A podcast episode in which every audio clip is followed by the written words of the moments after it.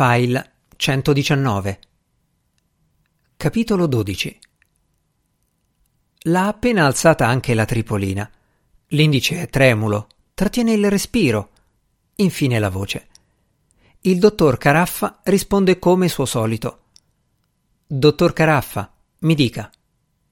Dottor Caraffa? La tripolina quasi con meraviglia. Se gliel'ho appena detto, risponde lui, ma ridendo. Ha capito dalla voce polverosa, genuflessa, che di là c'è una vecchietta. Mi dica, signora. La Tripolina si qualifica un nome e un cognome che abita sopra il bar sport, primo piano. Ma to, fa il caraffa colpito dalla coincidenza. Come dice? chiede la Tripolina. Eh, niente, niente. Ho capito, fa lui. Che succede?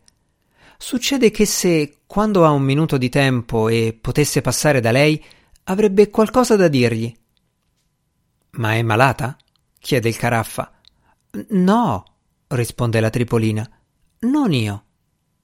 Il caraffa è paziente. Magari qualcuno di casa? Nemmeno.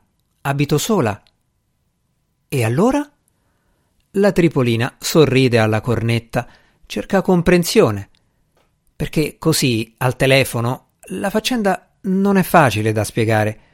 Bisogna proprio che gliene parli a quattro occhi, quando appunto ha un minuto di tempo, senza urgenza, perché ha sempre sentito dire che lui ha tanta pazienza. Poi, una volta che si sono parlati, visto che è tanto bravo, capirà e vedrà cosa si può fare. Il caraffa non dice mai di no.